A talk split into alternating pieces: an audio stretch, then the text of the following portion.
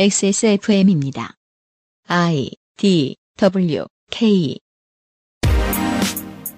그 아실의 유승균 PD입니다. 배우가 가십의 주인공이 되었을 때 영화는 작품으로서의 평가를 제대로 받는데 어려움을 겪게 됩니다.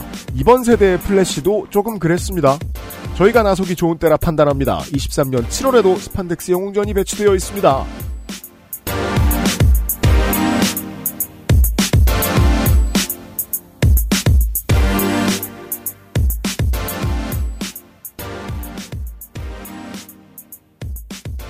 안녕하세요. 그것은 알기 싫다. 512회 주말 순서입니다. 저는 덕질인과 함께 있습니다. 네, 안녕하십니까. 홍성갑입니다. 안녕하십니까 윤세민도 있습니다. 윤세민 에디터도 있습니다. 네. 어, 셋 중에 둘이 감기에 걸려 있습니다. 죄송합니다. 좀 먹먹하지요. 여러분 스피커의 잘못은 아닙니다. 저는 멀쩡해요. 잠시 후에 플래시 얘기를 해보겠는데 녹음 들어가기 전에 덕질인이 설명해줬고 어, 우리도 수긍할 만했던 게 이번 시즌의 이 히어로물들 중에 매니아들을 가장 만족시켰던 건 스파이더맨 애니메이션입니다. 음 그렇습니다. 스파이더맨 애니메이션도 호불호가 세던데요. 아, 그게 가장 큰 이유는 그것 때문에 그래요. 이게 두 번째 작품이잖아요. 음. 그런데 지금 이 두 번째 작품부터 2부작이 가는 거예요. 아 그래 일부야 그거 일부예요. 2부작의 일부라는 사실을 사람들이 인지를 못하고 들어가면은 아. 결말, 그 cliffhanger 결말에 대해서 속은 느낌이 나죠. 아 그렇구나. 그걸 미리 인지하고 들어갔으면은 사실 이건 걸작이거든요. 음.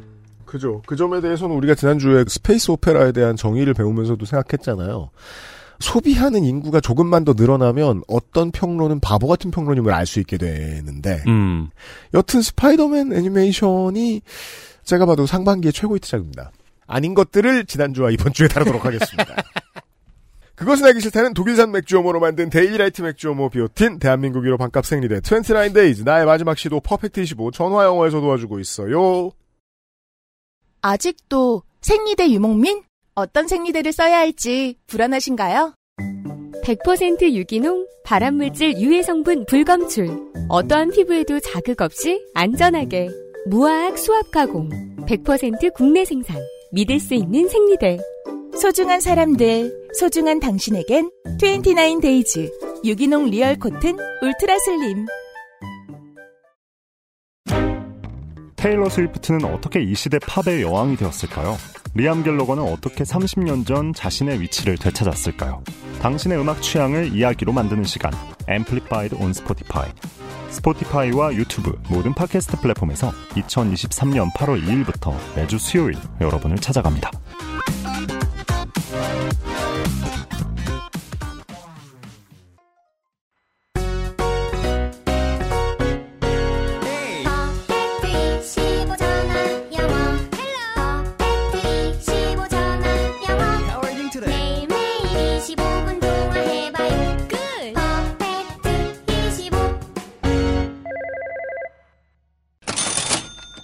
스카이프를 통한 1대1 수업 퍼펙트 25의 까다로운 teaching 테스트를 통과한 우수한 강사진. 이게 스카이프도 옛날 스카이프가 아닌 게 요즘은 정말 quality가 좋아져가지고 오디오 수준도 상당히 좋더라고요. 어, 그래요? 네. 어. 스카이프만 가지고 팟캐스트도 만들 수 있을지 모르겠어요. 하긴 아주 좋아졌더라고요. 스카이프 나올 때하고 지금하고 대역폭도 늘어났으니까. 그니까 말이에요. 옛날 3G로는 통화도 하기 힘들 때가 많았는데 음. 요즘은 정말 깔끔합니다.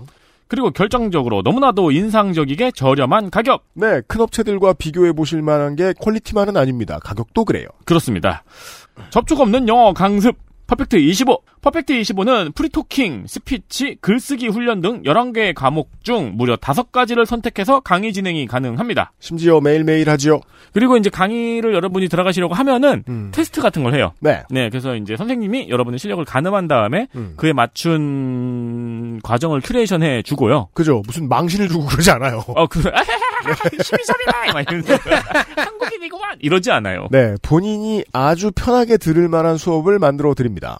다른 유수의 이제 영어 강습 기업들이 보통 아이패드로 유혹을 많이 하죠. 네. 아이패드를 뭐 싸게 준다, 사은품 주고 막. 그 레가시 미디어들처럼 그렇게 하는데 그럴 필요 없습니다.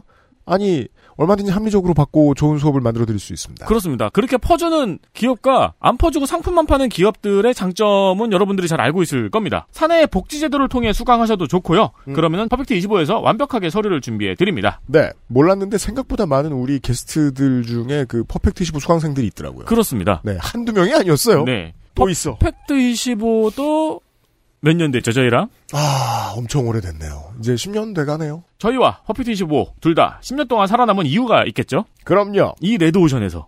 퍼펙트 25 전화 영어는 퍼펙트 25닷컴으로 가보십시오. 이 레드오션에서 조정석도 없이 네.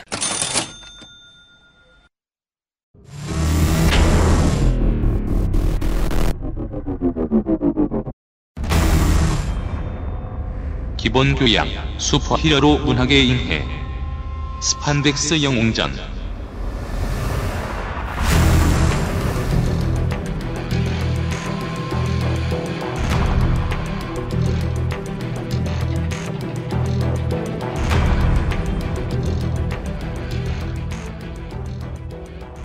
스판덱스 영웅전이 왔습니다. 하필이면 UPD는 표정이 우울하네요. 네. 몸도 안 좋고 좀 화가 나 있잖아요, 늘 요새. 네. 음. 분노- 헐크네, 헐크. 헐크가 되지 않게 음. UPD가 헐크가 되지 않도록 특별히 신경 쓰고 있는 그런 스판덱스 영웅전입니다. 네. 자, DC 영화 플래시가 개봉을 했고 이제 끝나가네요. 끝났습니다, 이제. 어, 이제 좀 얼마 안 남았어요. 정말로 몇개 안 남았어요. 음. 음, 개봉관이? 개봉관이요? 그리고 저는 플래시를 얘기하기 전에 반드시 짚고 넘어가야 됩니다. 50대 여러분, 플래시맨이 아닙니다. 그. 남자면 man이지 뭐. 후레시맨과도 혼동하지 마시고요. 전 요거랑 혼동했죠. 네. 프레시맨이요? 일본 만화. 특전물. 만화 아니야, 특촬물. 특촬물. 특촬물. 네. 옛날, 아, 저는 옛날, 저, 그, 옛날에. 저는 단행본으로 봤었어요. 똑같은 슈퍼히어로 물이지만 그건 특촬물이라고 별도의 네. 하위 장르잖아요. 500원 만화. 네. 후, 르에쉬맨. 음. 음. 네. 후 레쉬맨. 네. 40대 여러분, 어도비 플래시는 떠올리지도 마세요. 전 그래 어릴 때 그 후레시에 이게 한자인 줄 알고 레가 그 번개할 때 레인 줄 알았어요. 그지? 나도 그랬어. 아, 낙뢰. 예, 그러니까요. 후르에. 낙뢰 후에 보는 자. 어, 그렇죠. 네. 이때가 제일 재밌는 것 같아요. 후르의 자식. 플래시맨이라고 기억하는 분들은 하나 때문일 거예요. 이게 플래시가 90년대 TV 드라마로 나온 적이 있어요. 음. 근데 이게 그 당시에 VHS 비디오로 한국에서 유통이 됐는데 음. 그때 플래시맨이라고 제목이 붙어 나왔어요. 그랬군요. 이걸 TV에서 방영하는 걸 보- 보신 분들은 모르겠다. 그건 모르겠다. 음. 어, 저도 그리고 봤는데 그때 이거를 형사였는데 플래시가 정확하게는 경찰의 그 포렌직이에요. 음. 아 그렇구나. 그때 어릴 원전에서도 때 똑같아요. 어릴 때 이제 빠른 빠른 주인공이 빠른 드라마가 음. 저한테 두 개가 있었는데 이 플래시하고 무슨 앤드류 초능력 소년 앤드류라고 하는 드라마가 있었어요. 음. 이건 내가 너랑 비슷한 또래인 내가 기억을 해야 되는데 기억이 안 난다. 예, 무슨 그런 드라마가 있었어요. 음. 그둘 다 주인공이 빠른 드라마였어요. 주인공이 빠르다. 음, 주인공이 빨라요. 네.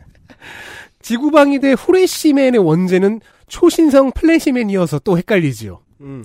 둘 다 이제 VHS 테이프 대여 시대의 잔- 잔재입니다. 슈퍼 소년 앤드류였군요. 아, 네, 그건 알지. 네 네 네. 몰라, 슈퍼 나 소년 저거. 앤드류. 이 앤드류가 감마 빔을 맞아가지고 어. 되게 빨라요. 음. 쟤도 speedster였어? 음.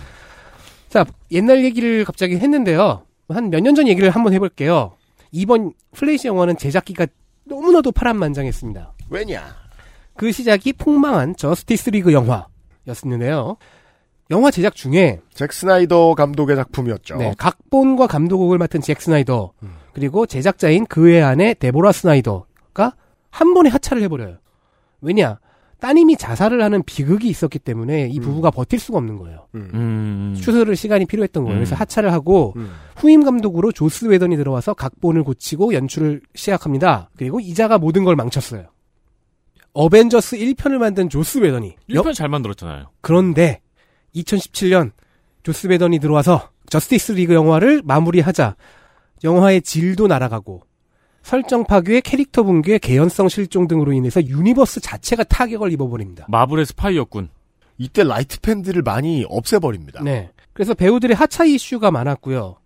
배우들과 프로덕션의 불화 이슈도 많았는데 일단 어벤져스로 대박을 떴던 감독 조스 웨던이 저스티스 리그 영화로 인해 나락을 가셨습니다. 저스티스 리그 때문에 망한 사람들이 많습니다. 신기하죠? 마블 팀원 무비로 떴는데 DC 팀원 무비로 갔어요. 음. 네. 자, 영화도 망쳤는데 이 과정에서 배우와 스탭들을 막대하면서 협박, 여성차별, 인종차별 스캔들이 다 터졌어요. 음흠. 영화에 너무 깊게 몰입했나 보다. 너무 몰입을 안한것 같기도 하고. 그래서 자기가 빌런이라고 생각을 한 거. 아. 그러나 여기서 드러난 더 큰 문제는 유니버스 총괄 지휘를 해야 되는 리더십의 부재였습니다. 음. DC 쪽은 이게 계속 바뀌었어요. 음. 특히나 이제 그 역할을 해주고 있었던 스나이더 부부가 하차한 이후 조스 웨던이 스나이더의 계획을 난도질하면서 폭주할 때 음. 아무도 그를 막거나 하지 못했어요. 음. 혹은 막지 않은 것일 수도 있고. 음. 결국 DC는 유니버스도 리부트하고 조직도 재정비해야 된다는 어려운 과제를 떠안게 됩니다. 조직 재정비는 지금 현재 제임스 건 감독을 총괄 프로듀서로 데려오면서 어느 정도 해결이 됐는데 리부트는 어떻게 할까? 그게 플래시 영화의 새로운 임무가 되었습니다. 야, 이런 부분에서 이 장르는 옛날에 포털 웹툰 같은 데서 음. 릴레이 만화 같은 거 했었잖아요. 아 맞아요. 무한도전에도 했었지. 음, 음. 그때 일부러 결말 개판으로 던져주잖아요. 엿 먹으라고. 그거 어떻게 어떻게든 정리해 보라고. 그러니까 DC는 슬픕니다. 무조건 대박 냈던 검증된 인물들을 데리고 오면 심지어 그 인물들이 미친놈이었다는 게 그때 밝혀지고 음. 사실은 성공에 가려진 나는 미친놈이었지 이러면서 오히려- 미친놈 행세를 하기 시작합니다. 원래 오히려 헨리 카빌이나 벤 애플렉이나 갤 가돗은 진짜 자기들 career high의 퍼포먼스를 보여줬는데 음, 음, 맞아요. 그게 지금 물거품이 될 위기가 된 그러니까 전형적인 거고. 이제 트레이드 못하고 pick 못하는 구단이 된 거죠 DC는. 그러니까요. 네. 원래 플래시 솔로 영화는요 처음에 기획은 플래시와 사이보그 두 캐릭터의 버디물로 기획이 됐어요. 그렇게 각본이 만들어졌어요. 어, 재밌었겠다 사이보그. 근데 이제 사이보그를 맡은 레이 피셔가 하차를 하고 이왕 이렇게 된 거 완전히 갈아엎자 해버립니다. 그리고 플래시 포인트라는 2011년의 원작을 토대로 하는 각본으로 변경이 돼요. 플래시 포인트는 플래시 그거 이렇게 빛 모으면 딱 저쪽만 비치는 그거 아니에요? 뭐 그런 거기도 하죠. 집중점 고양. 고양이랑 놀아줄 때 쓰는 거. 어, 레이저, 포인트. 네. 그거 별로 의미 없어. 그걸로 놀면 안 된대요. 사실 별로 안 돼. 스트레스 받는데요. 아 그래요? 그걸 사냥 연습이잖아요. 음. 근데 물성으로 손에 잡히는 게 없잖아요. 음. 거기서 스트레스를 받는데요. 그래서 아, 그거는 워밍업용으로 써야 돼요. 그렇구나. 음. 어쨌든 그래서 현재까지의 universe를 닫고 새 universe를 여는 스토리. 그러니까 이거 자체 reboot 자체도 작품 안에서 스토리로 녹여내는 거예요. 음. 그래서 그 스토리를 관객에게 전달하는 역할 reboot 스토리 작품이 되었는데 네. 왜냐 플래시 포인트라는 이 스토리 자체가 원전 만화에서도 같은 역할을 하는 스토리였기 때문이에요. 음, 음. 뭔가 수습을 위한 음. 스토리였구나. 정리하고 새로 출발. 음. 네. 왜 플래시가 그런 역할을 맡을까요? 스피드 때문입니다. 스피드. 플래시, 베리 앨런, 1956년. 로버트 카니거와 카마인 인펀티노.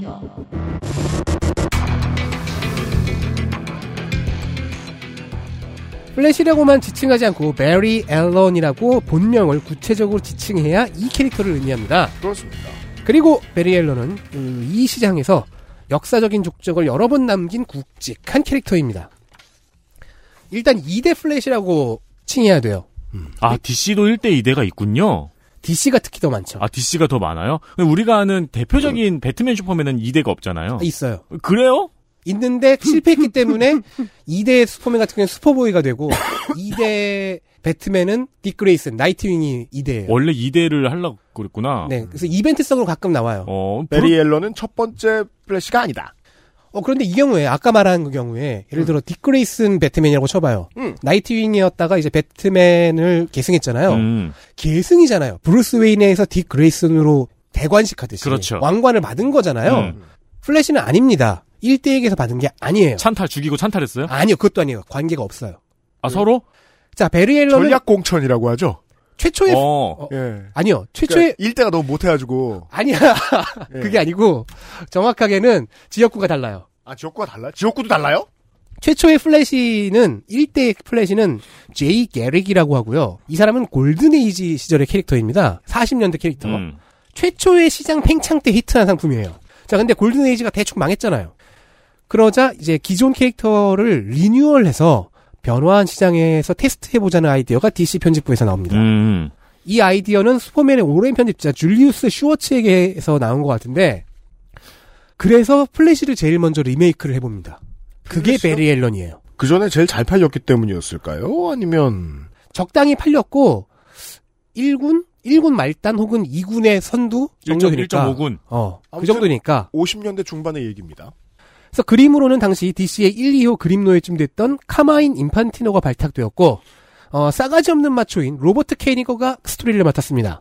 케니거의 이름은 우리가 원더우먼 때 들어본 적이 있어요. 원작가 그 마스터문이 죽은 후에 원더우먼을 이어받아서 페미니즘의 색채와 SM의 색채를 모른 척하고 멋대로 수동적인 여성상을 원더우먼에 집어넣었던 그놈입니다. 음. 하지만 능력은 있었던. 그래서 그걸 한국으로 팔아- 치면 이현세. 그래서 그걸 팔아 제꼈죠. 자, 갑질 잘하는 성격의 남성 우월주의자 마초이긴 했지만 로버트 케니거는 그래도 작가로서는 유능했고 그때 설명을 했었어요. 자, 케니거와 슈워츠의 선택은 DC의 스탠리라고 할 수 있는 가드너 폭스라는 사람이 만들었던 플래시를 리뉴얼하는 거였습니다. 네. 이 과정에서 원작자인 가드너 폭스도 뭐 영향력을 발휘한 것 같고요. 이름, 코스튬, 작중 공간, 등장 캐릭터, 인간 관계를 싹 다 바꿨는데 초능력과 예명, 플래시라는 예명만은 안 바꾼 겁니다. 그렇게 56년 2대 플래시인 베리 앨런이 데뷔합니다. 아, 정말 이제 아무 상관이 없네요. 그러면은 범퍼 없이 그냥 이대가 확 등장해 버린 거구나. 네. 원래는 계승의 스토리가 있잖아요. 그죠? 그게 없이 그냥 확 등장을 해버린 거구나. 네, 그리고 제이 게릭과 아무런 관련이 없게 나오, 나오는 거죠. 음, 음. 플래시는 활동하는 공간은 뭐 센트럴시티라는 가상 도시고 여기는 음. 약간 가벼운 정도의 탐정물과 SF가 횡행하는 그런 분위기예요. 이게 약간 그런 느낌이구나. 막 컨츄리 꼬꼬라고 신정환 씨하고 탁재훈 씨가 일집 나왔는데 이 집에 시침 뚝 떼고 컨츄리 꼬꼬라고 한 다음에 전혀 엉뚱한 두 사람 막 이상민과 뭐 윤세민. 어, 그렇지. 막 그렇게 해서 그냥 뻔뻔하게 컨츄리 꼬꼬라고 활동을 하는 거지. 보통은 너무 인기 있는 팀에는 그런 시도를 못해요. 그죠? 그렇죠. 예. 적당히 되다 말다 하는 양반들이 이렇게 확 갈아엎어지죠. 음, 음. 익숙한 외모와 설정인데 새로운 캐릭터와 분위기가 대성공을 거둡니다. 네. 갈아엎고 성공을 하는 경우가 드물게 있죠. 아니 이게 시장 테스트 첫 번째였는데 성공을 해버린 거예요. 음. 이후 DC는 같은 시도를 그린 랜턴과 호크맨에 적용도 시켜보고요. 그린 에로우의 설정도 리뉴얼하고요. 다 연이어 성공시키면서 시장 견인에 성공을 합니다. 이게 Silver Age라는 두 번째 슈퍼히어로 시장의 전성기입니다. 50년대요. 즉 플래시는 시장의 저- 두 번째 전성기를 견인해낸 캐릭터예요. 음, 시장 레카. 그렇네. 네. 시장을 얼마나 잘 선도했는지 플래시는 곧바로 두 번째 혁신을 이뤄냅니다. 1대 제이 게릭을 재소환한 거예요. 아니, 그렇게 손쉽게 버려놓고.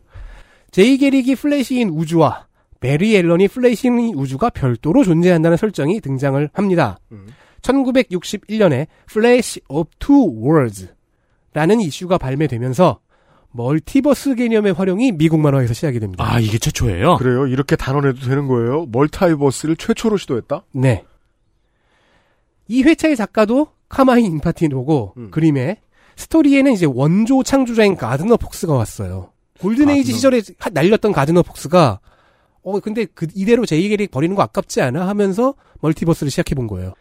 편집에도 또 줄리우스 수- 슈워츠였고 이 아이디어를 맨 처음 냈던 제이 게릭의 재소환은 여기서 끝나지 않고 Golden Age 시절 캐릭터들의 귀환으로 확장됩니다. 아, 제이 게릭도 성공을 했으니까. 그죠. 이렇게 해서 멀티버스, 그러니까 지구 1에서는 베리 앨런이 뛰고 있고, 음. 지구 2에서는 제이 게릭이 뛰고 있어. 근데 지구 1에는 저스티스 리그가 있잖아? 그러면 지구 2에 Golden Age 캐릭터들의 모임인 Justice Society of America, 익스펜더블 같은 거. 통칭 JSA가 존재하는 설정이 등장을 합니다. 음. 아니, 개혁 공천을 다 했는데 도로 Golden Age. 근데 그들을 이제 다른 지역구에 몰아놓은 거지. 호호. 지금 막 갑자기 우리, 막, 우리 지역구에는 저스티스 리그가 있으니까. 막 조순, 고건 이런 사람들이 창당하는 것처럼. 그렇죠. 예. 예.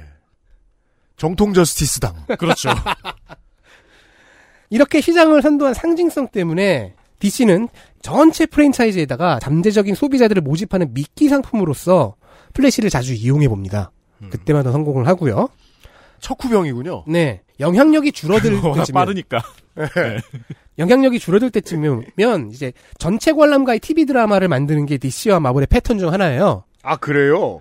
일종의 관문 상품으로 쓰기 위해서. 왜 그, 저기, 마블 뜨고 나서 옛날 TV 드라마 시절에 아이언맨 같은 짤 유행했었잖아요. 헐크. 헐크, 아이언, 아이언맨 그냥 깡통이잖아. 아, 왜 그, 우리나라 종편을 주로 어르신들만 보니까, 종편의 예능 프로 보면, 50년대, 60년대, 70년대 이런 때 날렸던 연예인들 요즘 뭐 하고 지내는지 이런 거 되게 많이 나오잖아요. 나오죠, 나오죠. 그러면 은근히 그게 시청률 확보가 되나 봐요. 그 시절의 분들한테 오래됐는데 장사가 안 되고 잊혀지기 시작한 히어로를 TV에 집어넣는 게 그런 이유일 수도 있겠네요. 예를 들어서 베리 앨런은 지금 50년대, 60년대가 전성기였잖아요. 음. 시장을 선도했던. 그러면 한 7, 80년대쯤 되면은 매너리즘에 빠져 있죠. 음. 뭐 그래도 이거 재밌습니다라고 홍보를 해야 돼요. 7, 80년대 음. 청소년과 20대들에게.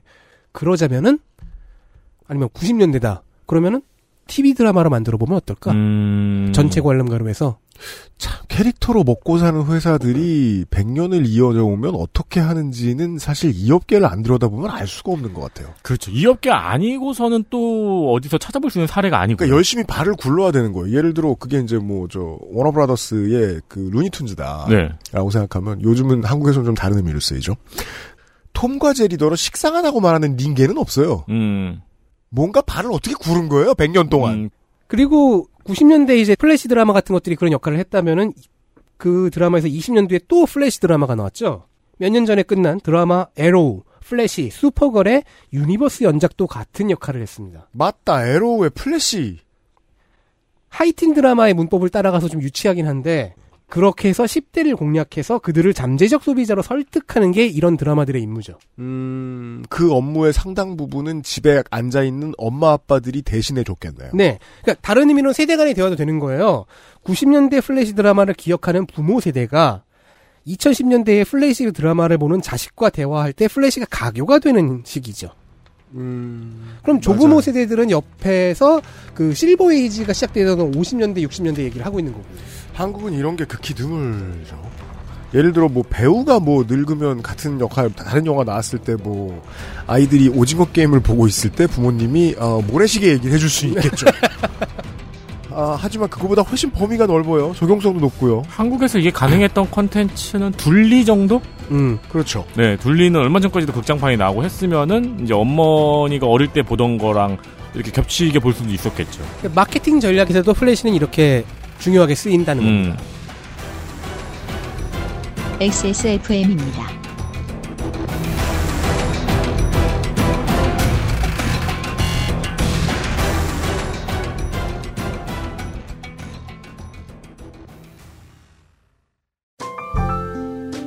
오랜만에 엄마 보고 왔더니 마음이 짠하더라고. 허리도 많이 굽어지고 주름살은 어찌 그리 많이 들었대. 그래도 전에는 머리숱 좀 많았었는데 지금은 그마저도 휑한 느끼는 거야. 엄마, 아들이 잘 챙겨드리진 못해서 죄송해요. 이제부턴 그중 하나만이라도 제가 챙겨볼게요. 그, 그거 있잖아요. 그거. 말할 수 없는 고민? 직접 확인해보세요. 데일리 라이트 맥주 효모. 한국 가수의 노래가 멜론보다 빌보드에 먼저 등장하는 시대. 음악이 전 세계로 퍼져 있는데 음악에 대한 이야기는 한국에서도 사라져 있습니다. 덕질은 무릇 머리를 써가며 해야 하는데 당신의 음악에 대한 사랑을 머리 써가며 도와줄 친구들은 어디로 사라진 거죠? 저는 음악 크리에이터 이현파입니다. 2023년 8월 2일부터 시작하는 Amplified 팟캐스트. 당신이 사랑하는 아티스트, 음악, 이것을 퍼트린 매체, 팬덤, 저널리즘에 이르기까지. 음악으로 할 수 있는 모든 이야기를 여러분과 함께합니다. XSFM의 Amplified on Spotify, 스포티파이와 유튜브 모든 팟캐스트 플랫폼에서 만나보세요.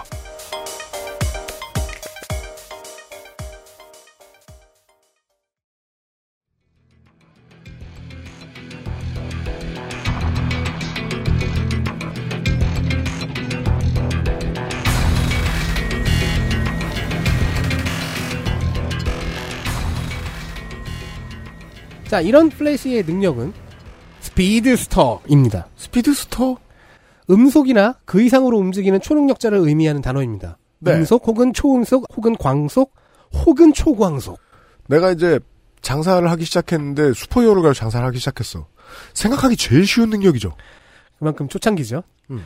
자, 그러니까 제이 개릭도 베리 앨런도 능력이 똑같아요. 음. 자, 마블에서는 우리가 퀵실버로 본 적이 있는 능력이죠. 네. 요게 이제 마블과 DC의 약간 경쟁 같았죠. 이 빠르게 움직이는 캐릭터의 음. 연출을 어떻게 하는가. 스피드스터 능력을 어떻게 연출할 것인가. 근데 그건 퀵실버가 너무 연출을 잘했죠. 음. 따라서 초음속의 속도를 견딜 수 있는 신체적 강력함이 있어야 되고 음. 속도를 따라가는 초인적인 반응 속도와 사고 능력, 감각 능력 같은 것이 따라와야 됩니다. 사실 이 모든 게 있으면 그렇게 빠르지 않아도 충분히 히어로 음. 같긴 한데. 현대의 문화상품하고 이 50년대 문화상품이 다른 게 현대 문화상품들은 뭘 빠르게 하기 위해서 시간을 멈추거나 되돌리죠. 네. 그런 연출을 쓰죠. 예. 근데 플래시의 세계관은 똑같은 시간을 사는데 겁나 빨라요. 어, 제이 개릭과 초창기 베리 앨런 때는 그냥 빠른 거다라고 퉁치고 넘어갔는데 이러면 과학적인 정합성에서 문제가 좀 생겨요. 그렇군요. 자, 빠른데 소닉붐은 왜 안 생기나? 빠른데 네 옷은 왜 안 타냐? 빠르게 이동하면서 펀치를 딱 치면은 가장 유명한 공식들 있죠. F는 MA. 그것에 의해서 뼈와 살이 분해되는 충격량이 나올 텐데. 어마어마한 파워인데. 네. 드라마 더 보이즈 시즌 1의 첫 장면이죠. 그렇죠. 그렇게 되죠. 근데 왜 안 그래? 등등. 어, 그리하여 플래시에 도입된 설정이 Speed Force입니다. Speed Force. 아무거나 Force 붙이면 예. 다 해결돼. 맞아. 단어 다 집어넣고 있어요. 그, 맞아요. 플래시가 속도를 낼 때는 어, 떤 신비한 힘에 의해서 자기 자신과 주변 환경이 반쯤 격리가 된다. 아, 이 신비한 힘. 뭐뭐다. 뭐 이런 거죠. 음, 그렇죠. 그러니까 모르겠다. 우리 어릴 적에 일본 만화 보면은 그 변신도 못 들어지게 해. 그리고 실제로 기차가 그렇게 움직여서 변신하는 것도 맞는 것 같아. 음. 근데 동력어는 어디 있냐? 그렇죠. 그럼 뭐 주로 신비한 힘이죠. 그렇죠. 그게 트랜스포머잖아요. 뭐, 뭐 옛날에 봤던 그 에반게론 빼곤 다 그랬지 뭐. 그럼 기차가 이렇게 다리를 펴서 일어나. 그럼 석탄이 쏟아질 거 아니야. 그렇죠. 그럼 다 주저앉아야 돼요. 원래면. 네.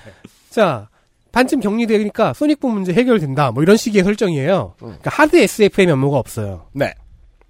한편 스피드 포스라는 이 신비한 설정은 계속 발전을 해서 이게 힘인 동시에 그러니까 포스잖아요. 힘인 동시에 별도의 공간화된 차원도 되고 가끔은 인격을 갖기도 하고 하는 식으로 발전을 합니다. 음. 그럼 설정상 Speed Force에 접속할 수 있다면 누구나 speedster가 되겠네? 그래서 플래시와 거기서 파생된 키드 플래시, 임펄스, 리버스 플래시, 갓스피드, 줌 등등의 수많은 DC speedster들이 전부 다 Speed Force에 접속을 해서 그 능력을 갖게 됩니다. 음. 만능이 돼요. 리버스 플래시는 뒤로 뛰어요? 아니요, 그 정확하게는 플래시의 숙적이에요. 아. 그건 저녁 때 산책 나가 보면 동네에 그, 많은데. 그 많죠. 네. 아, 박수 치면서. 네. 그 설정상 최초로 Speed Force에 접속해서 Speed Force라는 것을 만들어낸 사람은 베리 앨런이고 이 사람은 직업이 경찰 소속 forensic이고요. 연구실에서 야근하다가 번개를 쳐맞습니다. 연구실을 어떻게 지었길래? 창, 뭐 여러 가지 버전이 있어요. 그 창문이 깨지면서 거기로 그 번개가 들어오는 경우 있고 그 창문이 이제 천장에 달려 있는 경우도 있고. 음. 이때 같이 맞은 수많은 화학 물질의 영향인지 스피드 스터가 됐고요. 자기를 빠르게 하는 능력, 분자와 원자를 가속시키는 이런 설정을 보고 화낼 필요가 없는 게 음. 누구는 거미에 물리고 저렇게 되는데 아. 방사능 검이야. 그러니까 하드 SF와 거리가 있다는 설명을 아예 제끼는 게 맞겠어요. 네. 네. 아니, 사실 그래서 그런 얘기도 시작부터 끝까지 말이 안 돼요. 그런 얘기도 하더라고요. 이렇게 수많은 슈퍼히어로들이 탄생한 이유는 음. 미국의 의료보험이 없기 때문이다. 왜냐면 한국에서는 다 병원 가서 거미 물리고 번개 맞고 하면 맞습니다. 그 약 먹고 치유됐다고. 어. 자, 자, 당연 지정이 안 돼 있다. 그렇죠. Speed Force의 능력이 자기를 빠르게 하는 거잖아요. 이걸 뒤집어 보면은 분자와 원자를 가속시키는 능력이잖아요. 음. 이걸 응용하면 분자와 원자의 진동수도 조절이 가능합니다. 음. 그래서 물질 투과도 가능해요. 그래요? 이게 진동을 조절해서 어, 자기 몸 분자 구조와 벽 분자 구조를 비슷하게 진동수를 맞추고 그러면 분자와 분자마다 이제 빈 공간들이 있잖아요. 음. 그게 정확하게 맞물리게 만들면은 맞춰서 이게 슉 하고 어떻게 하면 뚫고 갈 수 있다 뭐 그런 거예요. 어. 네, 그, 어, 이 부분은 또 물리학적으로 약간 말은 되나? 과학 노동자 청취자 여러분, 지적하려고 하지 마세요. 네. 여러분이 공부하는 분야와 다른 이야기입니다. 말이 되나라고 했을 때 거기서 전자기력이 이렇게 나오면 그때부터 문제가 생깁니다. 우리 산책 가면 그거 있잖아요. 20대는 요만큼 통과할 수 있고 50대는 이만큼 통과할 수 있고. 아니야! 기도 있잖아요. 여기부터. 여기 통과하면 비만이고 이거. 그죠. 근데 그냥 벽이야. 그 그거 그거랑 스피드스터는 통과할 수 있다고. 예. 아무튼 자, 뭐 물질 투과도 가능하니까 멋있긴 한데 스피드스터의 근본은 스피드잖아요. 음. 여기에 집중을 하면 최대 속도가 슈퍼맨보다 빠르다. 음. 열심히 더 달리면 빛보다도 빠를 수 있다. 음. 그런데 물리학에서 빛보다 빠르면 시간 이동이 가능합니다. 네, 그건 알아요. 조스 웨던의 극장판 저스티스 리그에서는 삭제되었는데 원래의 각본을 되살려서 편집한 잭 스나이더의 저스티스 리그에서는 최종전에서 모든 것을 뒤집는 강력한 패로 이 시간 역행이 등장합니다. 아 이거 나 짤 봤어요. 이거 팬들이 여기 이 장면에서 막 울었다 그러더라고요. 아, 그 진짜로 서사의 연출과 그 장면의 CG 연출 이런 게 다 완벽했어요. 음. 명장면이었거든요. 그리고 이번 플래시 영화에서는 그 장면을 정사로 택한 것 같더라고요. 음. 그렇군요. 자, 그러면 플래시가 시간 여행을 했다고 쳐요. 과거에서 무슨 짓을 하면은 과거가 바뀌겠네요? 그럼요. 선택은 분기니까요. 그쵸. 엄마가 비프랑 결혼해 있고 막 그러죠. 음. 그러면 시간 개변 서사도 가능하고요. 혹은 멀티버스 서사도 만들 수 있어요. 음. 이 부분을 활용한 것이 플래시 포인트라는 2011년의 원작 이벤트인 겁니다. 음. 그리고 이번 영화의 원작이에요. 네. 2011년 플래시 포인트에 대해서 간단히 좀 짚어보죠. 자, 마블과 달리 DC는 어, 반 정기적으로 reboot를 합니다. 안 팔려서 그러는 PC 거지. 같군요. 무슨 PC? 그냥 데스크탑. 아, 재부팅 매일 하듯. 예. 그래서 플래시 포인트는 나름 DC에 장사하는 여러 가게들 가운데서 큰 가게 중 하나가 됩니다. 즉 세계관이 됩니다. 자, 수많은 멀티버스 스토리가 난립을 하면 재미는 있어요. 음. 근데 신규 독자의 진입 장벽이 됩니다. 음. 복잡하잖아. 네. 너무 나갔다 싶을 때 reboot를 해서 다시 시작하는 거예요. 음. 이 reboot 과정을 작품 내에서도 스토리로 녹여내고 아 그래요? 일종의 meta 서사죠. 작품을 만들어내는 과정에 대한 작품이란 음. 얘기입니까? 이 과정을 DC는 Crisis라고 명명을 합니다. 왜냐하면 작가들은 야근을 하고 중년의 위기를 경험하거든요. 음.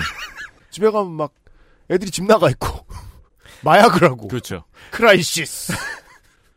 최초의 Crisis는 네. 무한지구의 위기라는 제목으로 정발이 된 1985년에 Crisis of Infinite Earth. 오, 얼마 안, 갑자기 확 현대로 왔네요. 85년이면. 음. 어, 그렇죠. 85년이면 이제 브론즈 에이지, 그러니까 그 원숙기인데, 음, 음. 실버 에이지도 끝났고, 그렇게 마냥 밝게만 할 수는 없고, 근데 스토리는 다들 중구난방 저 산으로 가 있고, 음. 그럼 이 멀티버스들과 시간 개면 뭐 이런 복잡한 이야기를 한 번에 한번 정리를 해보자가 85년에 시작이 된 거죠. 한 40년 돼, 돼가는군요. 자, 여러분 인터넷 밈 중에서 팝콘이나 가져와라 로빈 그 짤을 기억하십니까? 지금 붙여놨습니다. 대본에 덕질인이. 배트맨 초능력도 없는 우린 뭘 할 수 있죠? 우린 쓸모가 없다. 팝콘이나 가져와라 로빈. 음, 이게 원래 대사예요? 아니요. 이게 Crisis of Infinite Earth의 한 장면에서 대사를 바꿔 놓은 거예요. 아, 밈으로 쓰이는 거군요. 네. 이걸 DC의 어느 유저가 바, 꿔 넣었는데 또 다른 유저가 와서 폰트를 같이 바꾸고 브러쉬를 좀 칠하니까 너무 감쪽 같은 거야. 아, 그래서 그래서. 이렇게 지금 짤이 열화가 된 거구나. 음, 조삼모사 짤 같은 거. 일부러 음. 열화시켜 놓은 거예요. 음. 그리고 이 크라이시스 그 스토리들 중에서 최고로 평가되는 게 2011년의 플래시 포인트입니다. 음. 대충 다섯 번째 크라이시스예요. 근데 이 스토리가 너무 극찬을 받아서인지 이후로는 크라이시스나 혹은 그 급의 이벤트가 1, 2년 걸러 하나씩 등장하는 느낌이 됐어요. 아, 네. 이해됐습니다. 자, 플래시 포인트는 그만큼이나 좋은 평을 받은 탓에 영화만이 아니라 드라마에서도 동일한 용도로 쓰였어요. 역시나 호평을 받은 이벤트가 됐습니다. 그러니까 그 스토리를 스포일러를 최소한으로 해서 소개해 보려고 합니다. 스포일러 없이는 안 되는데. 봅시다. 자, 베리 앨런 플래시의 트라우마는 배트맨과 동일하게 부모한테 있습니다. 유년 시절에 갑자기 어머니 노라 앨런이 집안에서 의문의 살해를 당했어요. 근처에 있던 사람은 아버지뿐이었기 때문에 증거가 부족함에도 불구하고 아버지가 범인으로 특정돼서 유죄 판결이 나고 하루아침에 부모를 다 잃어버린 거죠. 음, 그리고 이 아버지의 이야기는 이제 쇼생크 탈출에서 볼 수 있는 거고요. 아니요. 네. 어 근데 드라마 플래시에서 그 아버지 역을 맡은 사람이 90년대 드라마에서 플래시 맡았던 그 배우다? 아, 그래요? 뭐 그런 거 되게 멋있는 것 같아요. 뭐 닮았을 테니까, 음. 자, 베리는 이제 아버지의 우- 누명을 벗기고 어머니의 살인을 파헤치기 위해서 경찰에 들어가서 분석관 직업을 얻어요. 그러다가 번개를 맞고 플래시가 된 거죠. 하지만 어머니의 죽음과 아버지의 수감은 회복할 수 없는 트라우마가 되어 있어요. 이건 정말 배트맨이랑 비슷하네요. 자신이 빛보다 빠르게 뛰어서 차원이나 시간을 넘어갈 수 있다는 걸 알게 된 후 과거를 고치는 욕망이 생긴 건 당연한 수순입니다. 그렇게 당연한 수순은 아니죠. 로또부터 해야지. 그건 너고 네가 그러니까 플래시가 못 되는 거야. 그래서 재벌집 막내 아들을 DC가 살 거예요, 언제. 음. 주인공이 플래시야? 그래서 에리 모- 앨런이야? 모든 아이들을 코인충으로 돌변하게 만들. 그렇죠. 자. 조심해야 돼. 그래서 베리는 run 해서 어머니를 구해봅니다. 나비 효과가 일어나 세계가 엉망이 됩니다. 어. 잔인하네요. 네, 이 설정은 이해됩니다. 그럼 플래시 포인트 세계 원작에서 나왔던 그 엉망이 된 개변된 세계의 상황을 몇 가지만 열거해 볼게요. 베리 앨런에겐 초능력이 없어요. 아, 어머니를 구한 뒤에. 그죠? 그렇죠. 음. 동기부여가 안 되니까. 음. 아, 그렇구나. 내가 초능력으로 어머니를 구하니까 나의 초능력이 없어지는구나. 그죠? 어머니가 살아있으면은 얘가 그런 한을 품고 경찰 분석관이 될 어, 그죠. 일이 없잖아요. 순서상 맞습니다. 그렇지, 그렇지. 백스피치에서 내가 없어지는 것처럼. 부모님이 멀쩡한데. 음. 그리고요. 슈퍼맨은 어디 갔는지 모르겠어요. 아 그래요? 음. 원더우먼은 테미스키라 자매들과 함께 영국을 점령하더니 음. 아쿠아맨이 왕으로 있는 아틀란티스와 전쟁을 벌이는데 전쟁광이 되었어요. 이게 세계 3차 대전으로 번져요. 네. 수억 명의 사망자가 나옵니다. 아... 그러니까 유럽과 아프리카가 쑥대밭이 됐어요. 음. 그러니까 엘리자벳 여왕을 폐위시켰어요. 숙청하고 다시 전제 군주가 된 다음에 이 양반이 침략 군주야 그것도. 그죠. 그리고 다시 침략을 시작했다는 거 아니에요. 그것도- 전 세계를 상대로. 그것도 그리스 사람이. 그런데 음. 아니 근데 사실 이 원더우먼과 아쿠아맨의 3차 대전도 웃긴 게 둘이서 사귀다가 깨진 다음에 이렇게 된 거라서. 음. 그래서 참 여러분 CC도 위험하고요. 네. 네. 그러니까 저스티스 리그도 없고 음. 세상을 엉망이 된 거예요. 네. 그 외에도 수많은 부분이 망가져 있으니까 자 그럼 누굴 찾아가죠? 배트맨을 찾아갑니다. 왜? 이 상황이 일단 안 풀리면 부자를 만납니다. 아니야, 아무 능력도 없는 배트맨은 야, 시간을 여행하는 애가 세계 최고의 탐정이잖아. 뭔가 방도를 만들어 주겠지. 돌아가서 웨인사 주식이나 사지. 그런데 정점은 배트맨의 정체입니다. 브루스 웨인이 아닌 거예요. 그 아버지 토마스 웨인이 배트맨인 거예요. 아. 크라임 앨리에서 총 맞고 죽은 사람이 브루스 웨인인 버전의 역사인 거예요. 음. 아들이 죽어서 아, 조 칠이 웨인을 쏜 거구나. 웨인을 쐈는데 그 웨인이 토마스가 아니라 브루스인 아 그렇죠, 거고. 그렇죠. 웨인을 어, 쐈어요. 아, 웨인을 쐈지. 그렇지. 그래서 아들을 잃은 충격 때문에 아버지가 배트맨이 되고 어. 여기서 이제 조커의 정체도 엄청난 반전이 되는데 음. 조커의 정체 이에요. 어. 자, 그리하여 베리 앨런과 토마스 웨인이 원래대로 역사를 되돌리려고 하는 게 플래시 포인트 스토리의 전체의 구도입니다. 어, 재밌네요. 벌써 재밌죠? 네. 물론 플래시 포인트 스토리 딱 시작할 때는 이 지금 설명한 내용도 그 제시가 안 돼 있고 음, 이건 음. 초반에 드러나는 내용이고 음. 처음에는 그냥 어느 날 베리 앨런이 자기 능력이 없어져 있는 것부터 시작을 해요. 음. 자, 한편 이야기가 더 진행되면은 리버스 플래시라는 인물도 이야기에 등장을 해요. 플래시의 숙적 arch enemy the nemesis인데 네. 에오바드 톤이라는 미래의 speedster예요. 음. 근데 이 사람은 이제 자기가 어렸을 때부터 speedster로 영웅으로 활동한 플래시에 대해서 질투가 엄청나요. 그래서 집착이 생겨요. 아, 좀 느린가 보네요. 플래시에 대한 집착 때문에 자기도 speedster가 됐는데 그를 이겨내고 자기가 가장 빠른 자가 되고 싶어해요. 그래서 기준 역사에서 리버스 플래시는 플래시를 없애고 싶은 마음에 과거로 가서 어린 플래시를 죽이려다가 그 어머니 노라를 대신 죽이고 말았다는 아, 거예요. 일을 제대로 하는 새끼가 하나도 없네. 그러게 말이에요. 이렇게 해서 플래시는 리버스 플래시의 원인이 되고 리버스 플래시는 플래시의 원인이 되는 순환 구도가 성립이 되네요. 음. 아주 모범적인 숙적이죠. 이걸 이렇게 꼭 만들고 싶어 했던 것 같네요. 네. 네. 그런데 이 상황에서 어머니의 사망이라는 사건이 없어지면 플래시가 없어지고 플래시가 없어지면 리버스 플래시도 없어요. 그러면 리버스 플래시라는 악인은 빌런의 입장에서도 이 순환을 되살려야 즉 어머니 노라 앨런이 죽어야 되니까 갑자기 나타나서 리버스 플래시는 이제 갑- 나타나서 리- 플래시를 한테 때리고 있는 거예요. 빨리 되돌려 놓으라고 이 미친놈아 이러면서. 그래서 플래시 포인트 스토리에서는 진짜 원흉이 베리 앨런이 되어버리는 역전된 구도가 나옵니다. 리버스 플래시가 나타나서 베리 앨런을 때리면서 야 임마 이 난장판이 다 너 때문이야 이 새끼야 하는 장면이 플래시 포인트의 반전 명장면들 중에 하나입니다. 어, 아, 리버스 플래시는 능력이 있으니까 원인을 아는구나. 예. 근데 그렇죠. 지금 자기가 그걸 다시 되돌, 복구할 수 없으니까 능력을 잃은 베리 앨런한테 가서 빨리 능력 되찾으라고 이 미친놈아 이러는 거죠. 어, 그리고 플래시는 앞으로 뛰고 리버스 플래시는 뒤로 뛰니까 때리기도 쉽네요. 아니라고. 네. 사진 그 그림들을 보면 주로 앞으로 뛰고 있습니다. 리버스 플래시도. 네. 개인적으로- 예쁜 올리브색 옷을 입고 네, 있어요. 개인적으로 이 원작에서 가장 좋아하는 장면이 마지막에 마지막 부분이긴 한데 에필로그 부분이 모든 역경을 거쳐서 역사를 도로 고치러 가는 베리 앨런에게 토마스 웨인 배트맨이 편지를 하나 줘요. 음. 이게 다시 고쳐진 후에 세계에 있는 브루스 웨인 배트맨에게 전달되는 장면. 음, 아 이래서 이게 아버지의 이제 편지가 아들에게 가는 가슴 뭉클한 장면이죠. 세계관을 만드는 작업이라고도 할 수 있는 것을 그대로 보여주는 세계관이 완성되는 거군요. 네. 네. 이런 요소들이 있는 서사 플래시 포인트가 드라마 플래시에서도 마지막 시즌에 원작이 됐습니다. 그래서 해당 시즌에 까메오로 영화판 플래시가 잠깐 등장하기도 했어요. 그래요? 시- 시청자들이 환호성을 지르는 장면이죠.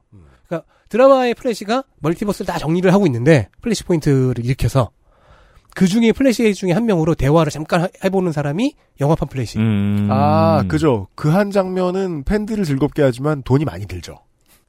이게 에로우가 시작하고 플래시가 확장하고 슈퍼걸이 완성시킨 하이틴 슈퍼히어로 드라마 유니버스를 마무리 짓는 용도로 플래시 포인트를 사용하면서 영화에서도 같은 전개가 될 것이라고 공언을 하는 순간이었죠. 그러니까 영화 만들어진다. 요렇게. 이런 방식으로요, 여러분. 점마가 주인공이고. 음. 음. 자, 그래서 더- 영화로 돌아와 보면요. 플래시 포인트 스토리에서 최고 핵심 인물인 플래시와 배트맨 외에 영화에서는 세 번째 주요 캐릭터로 슈퍼걸을 등장시켰죠. 포스터에 그렇게 돼 있습니다. 슈퍼걸은 1985년 최초의 크라이시스라고 말씀드린 무한지구의 위기에서 멀티버스 전체를 구하고 희생하는 역할을 했습니다. 아, 그래요. 즉 역사적 맥락이 있는 캐릭터 선정인 거예요. 음. 주인공 선정을. 네. 이 정도 들으시니까 어떠세요? DC가 플래시 영화 기획에 심혈을 기울였다는 느낌이 팍 오죠. 음, 그래서 이 홍보 포인트가 되게 많은 것들을 설명해 주는데, 국내 극장판의 트레일러였나요? 하고 이제 국내판 포스터도 마찬가지고 보고 있으면, 플래시는 안 보이고, 배트맨이랑 슈퍼걸만 보입니다. 근데 그 둘이 좀 멋있게 나오긴 했어요. 예, 플래시는 잘 안 뽑혔- 멋있습니다. 잘 뽑혔어요, 둘이. 네. 자, 어떠- 이 기획은 일단 리부트 역할을 수행하기로 임무를 준 영화가 있고요. 음. 그 영화에다가 해당 계열에서 가장 최고 걸작으로 평가받는 스토리를 원작으로 선택했고요. 음. 역사적인 맥락을 고려해서 라인업을 짰고요. 드라마에 까메오로 출연시키면서 그것도 같은 원작을 둔 드라마에다가 까메오로 출연시키면서 화제성을 유지시켰고요. 그래서 플래시 포스터에 배트맨과 슈퍼걸이 뒤에 있었던 거군요. 그만큼 플래시 영화가 너무나 중요했던 거죠. 이번 음. 영화가. 그래서 이 카피도 세 개가 충돌한다였구나. 네. 하지만 주연 배우 에즈라 밀러가 사고를 칩니다.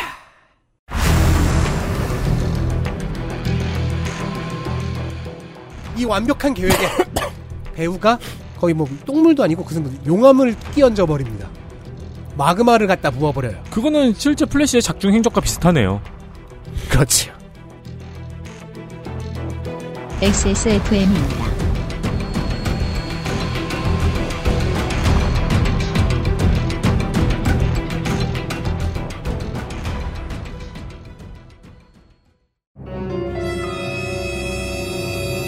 자, 지금부터 머리라는 단어를 입 밖에 꺼내면 죽는 거야. 데일리라이트 맥주 효모? 야, 아 그건 머리에 좀. 말할 수 없는 고민? 직접 확인해보세요. 데일리 라이트 맥주 효모. 자체 교사 자격 시험을 통과한 선생님들만 수업을 진행하고 적은 학생 수를 유지해 수업의 질이 떨어지지 않는 전화 영어. Perfect 25.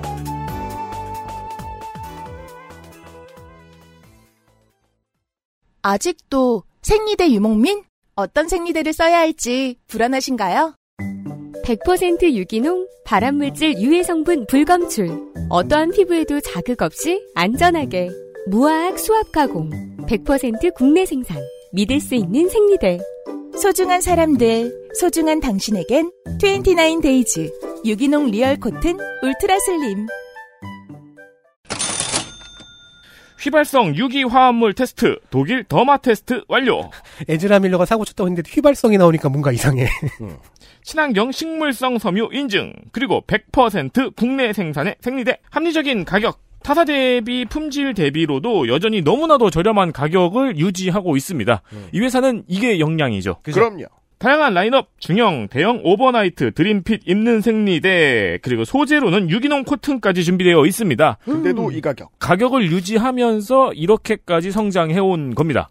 XS몰과 함께한 지 6년, 그만큼 고정 고객도 많이 늘었습니다. XSFM과 함께한 스타트업 기업들 중에 아, 가장 모범 사례가 아닐까 싶습니다. 가장 그렇습니다. 네. 생활 필수품으로 29데이즈를 선택해 주셔서 감사합니다. 감사합니다. 앞으로도 많은 성원 부탁드리고요. 29 데이즈를 쓰신다면 에즈라 밀러에 대해서는 안심하셔도 좋습니다. 음? 왜요? 아무 말이 한 거야. 넘어가. 음, 휘발성 유기화합물 테스트를 거쳤거든요. 휘발되는 말이군요. 네.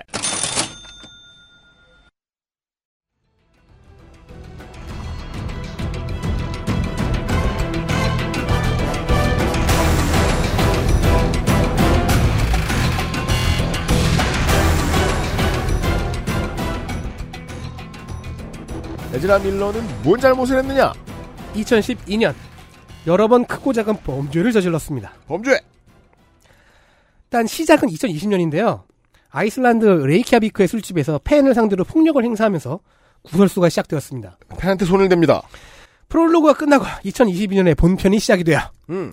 3월 28일 하와이의 술집에서 진상을 피우다가 쫓겨납니다. 진상. 정확히는 복수의 술집입니다. 음. 열 군데가 넘었다는 아, 그 이야기가 있어요. 복수가 여러 개라고 음. 나는 저기 복수를 하는 revenge 술집 of the revenge. bar of the revenge가 아니고 열 군데가 넘었다는 얘기도 있고 이 과정에서 기물 파손, 폭행, 폭언, 법적 판단이 아직 나지 않은 성추행 등등이 있습니다. 음. 이때 보석금을 내고 석방이 됐는데 네. 바로 다음 날인 3월 29일 보석금을 내준 그러니까 현지인 부부의 집에 침입을 해요.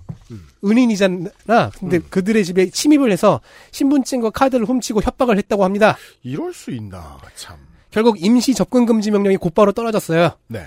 4월 19일에는 또 술집에서 싸웁니다. 취미임을 알 수 있습니다. 5월 2일 버몬트주의 스탠포드에서 빈집에 들어가 술을 훔쳐 마시는 강도짓을 벌였습니다. 취미예요. 취미. 심지어 이건 친구 집이었다는 얘기가 있어요. 음.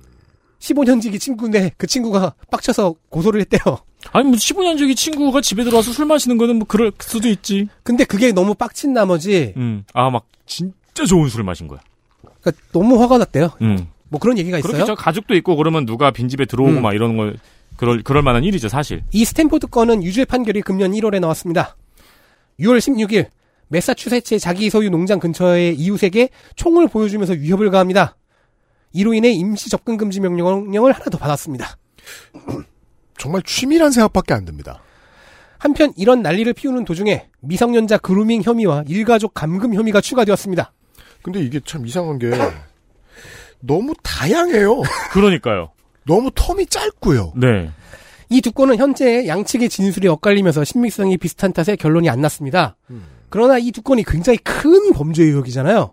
당연합니다. 미국 연예계는 계속 촉을 곤두세우고 있습니다. 상사가 되거든요. 자 관련된 범죄는 그리고 미국에서는 어마어마하잖아요. 자세한 이야기는 빼도록 하겠습니다.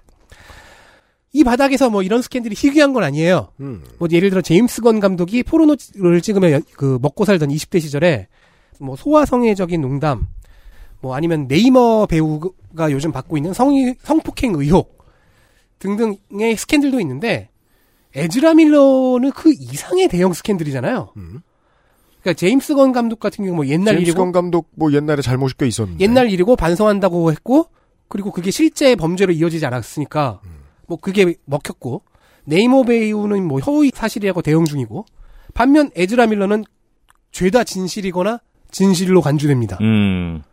이게 DC 같은 경우에 배트걸 영화를 다 만들어 놓고도 마음에 들지 않자 폐기한 전력이 있어요. 야 손해 엄청 났겠네요. 스티커 나온 거 보면 되게 괜찮아 보이긴 했는데 근데 플래시는 영화는 폐기할 수가 없잖아요.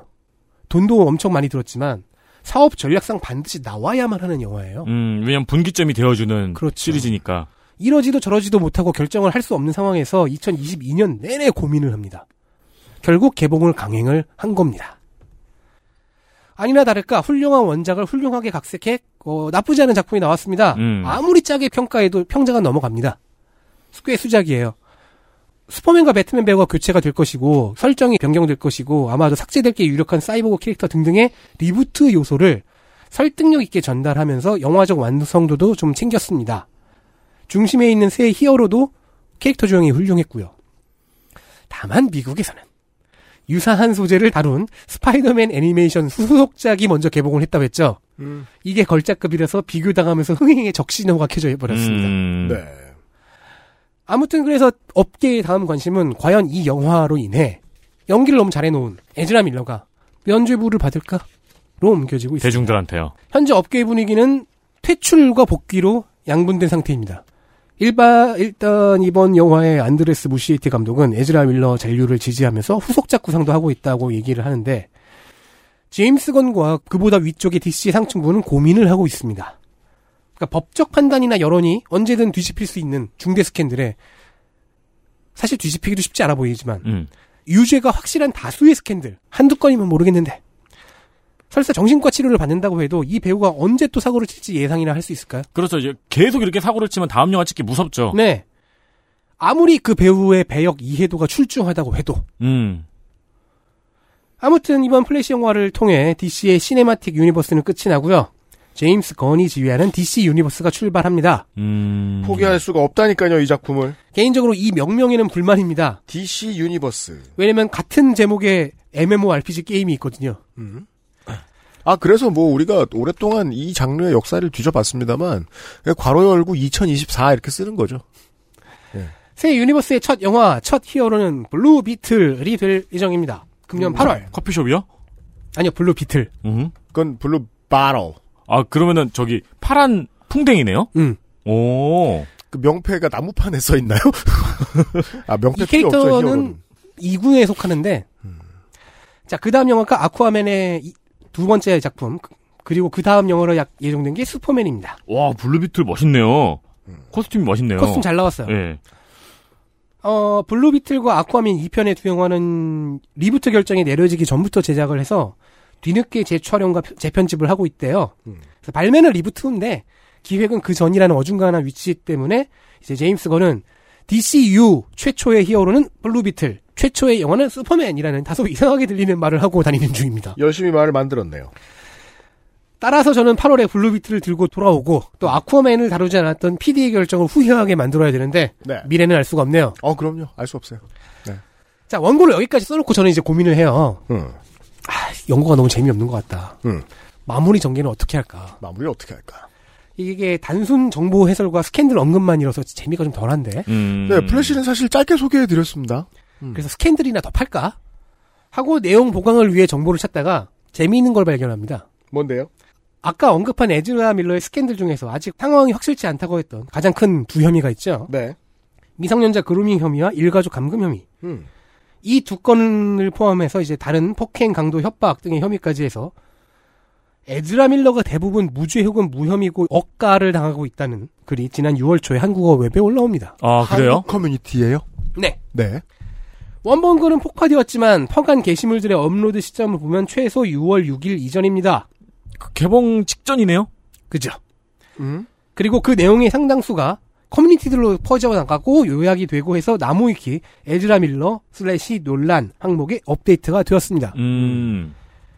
제가 이거 이걸 쓰던 시점 약 여러분이 들으시는 시점에서 한 일주일 전쯤에는 해당 항목의 내용에서 그루밍과 감금을 무혐의로 분류해 놓고 있었어요. 음.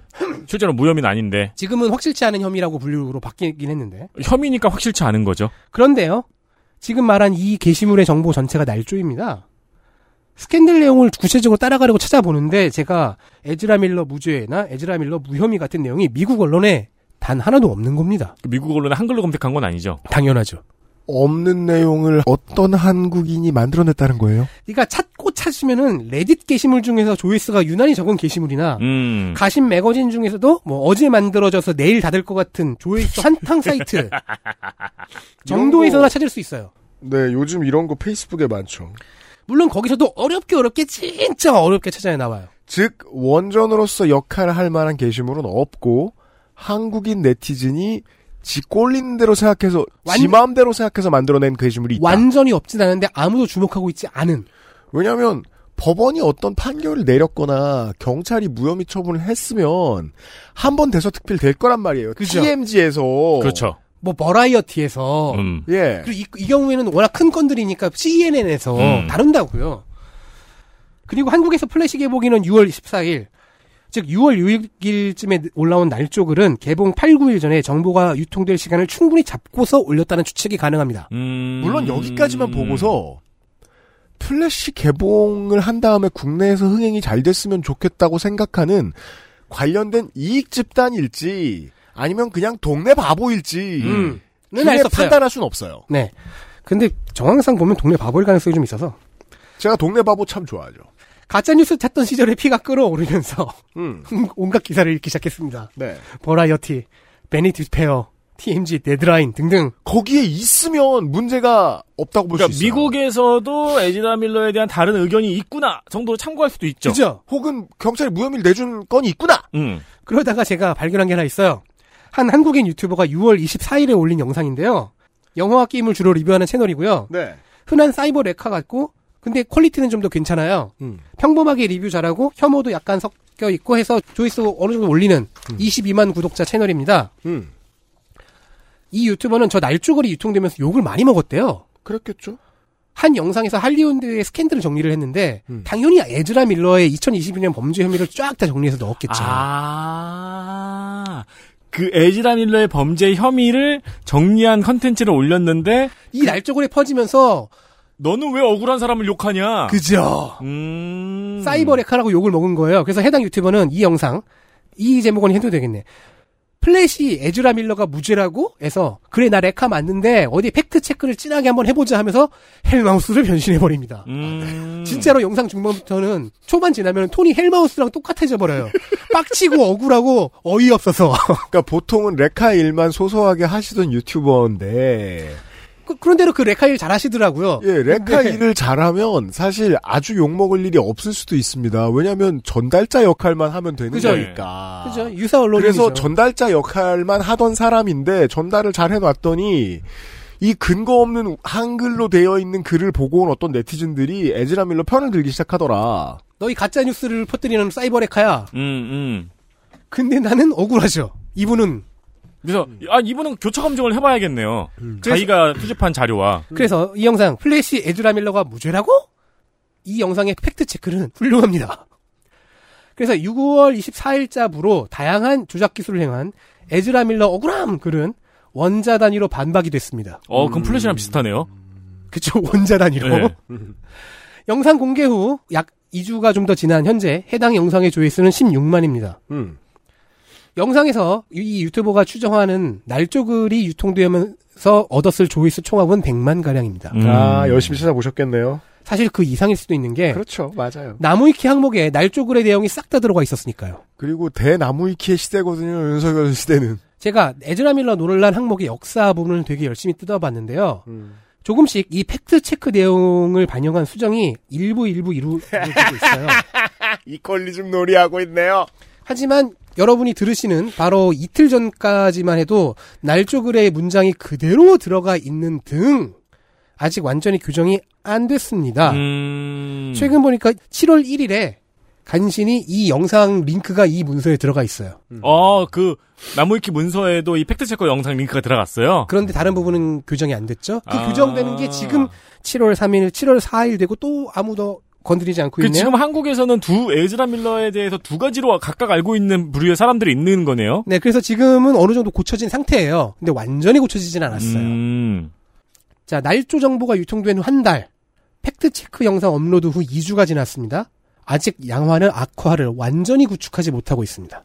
그 조선인이 우물에 독을 풀었다가 이기고 있는 거예요. 그러니까 구축하는데 지금 2주 좀, 한 보름 정도가 걸리고 있는 거예요. 네네. 에즈라 밀러를 실드치는 가짜뉴스의 등장과 손쉽운 나무위키 오염, 혹은 어뷰징 얘기로 마무리하게 될 줄은 꿈에도 몰랐습니다. 에즈라 밀러를 조금 찾아보다가.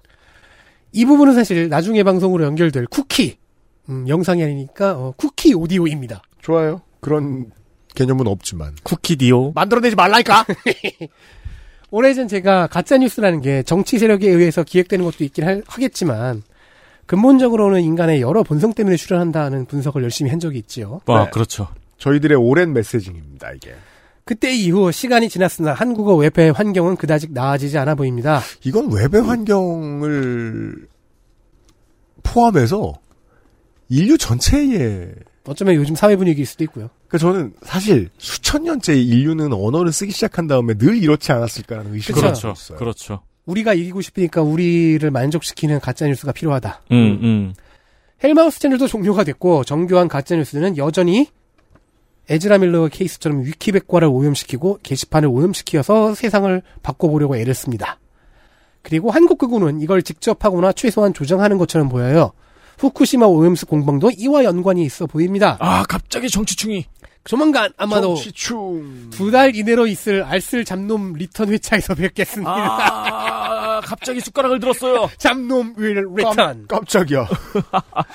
지금 알았다, 이 새끼야? 그리고 이게 음, 진짜 제대로 유니버스의 그 쿠키 오디오가 되려면은 바로 다음 작품이 이게, 이게 되면 안 되죠.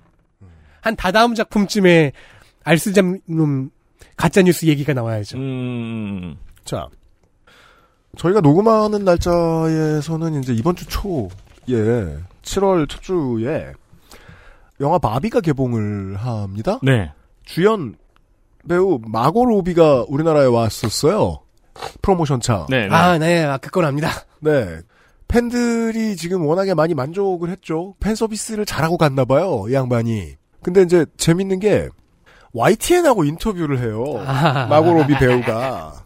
마고 로비가 이렇게 말해요. 영화 바비의 페미니즘은 이 영화의 DNA에 완전히 들어가 있다. 훌륭한 휴머니스트 영화다. 라고 말해요. 이렇게 말했습니다. 그러자 YTN은 제목을 이렇게 씁니다. 마고 로비, 바비, 페미니즘 넘어선 휴머니스트 영화. 넘어선. 자, YTN의 어떤 직원이 본능적으로 마고로비가 무슨 말을 했는지 다 들었음에도 A를 X라고 말하고 싶은 욕망을 그냥 막 투영할 만큼 간땡이가 부은 사람이 있던 거예요, YTN에. 세상 모든 문제에 있어서 원전의 말을 1단계에서부터 뒤집어 놓고 왜곡해서 말하는 언론사의 직원들 한국에 되게 많아요.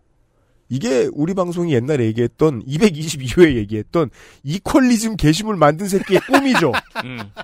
아무튼 나는 앞뒤가 뒤집어지게 이해를 했고 사람들한테 그걸 퍼뜨리고 싶다. 그래서 에즈라 밀러는 무죄다. 내 왜곡된 세계관을 퍼뜨리기 위해서는 아무 거짓말이나 매일같이 할 거야. 응. 성갑이가 제일 좋아합니다 그런 사람들. 네. 제가 너무 좋아하는 플래시를 파다가 이걸 발견하게 될 줄은 몰랐네요. 이렇게 스판덱스 영웅전 여름차를 마무리하도록 하겠습니다. 다음번에는 알쓸 잡놈 시간으로 뵙도록. 아, 그거 발표 봤어요? 뭐. 일본에서 네. 수어사이드 스쿼드가 이세계물로 가는 애니메이션 음, 봤어요, 발표한 봤어요. 거? 어우, 나 그거 너무 기대돼요. 異世界 수어사이드 스쿼드. 네. 스쿼드.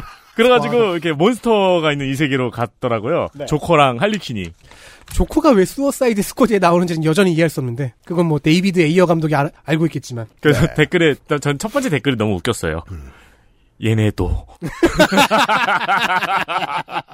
하지만 덕질인과는 극우의 게시판 어뷰징 이야기로 다시 만나도록 하겠습니다. 그게 아마 다다음 회차가 되길 바라고 있습니다. 안될 거예요. 512회 그것은 알기 싫다를 마무리 짓도록 하겠습니다. 어, 다음 주에는 헬마우스와 함께 절대적이고 상식적인 거짓말 아카이브로 찾아뵙도록 하겠습니다. 이름이 그게 맞나? 내가 지은 지 좀 돼가지고 까먹었는데 아무튼 거짓말 얘기입니다. 네. 공, 저 그거였나? 공정하고 어쩌고 아까 아 공정하지 맞아. 공정하고 상식적인. 네. 거짓말 아카이브로 찾아뵙도록 하겠습니다. 아 7월도 그것은 알기 싫다 함께 해 주십시오. 감사합니다. 유승균 PD와 윤세민 에디터였습니다. 덕질 있는 나중에 만나요. 고마워요 청취자 여러분. 안녕히 계세요. 안녕히 계세요. 빠요. 봐요. XSFM입니다. I D W K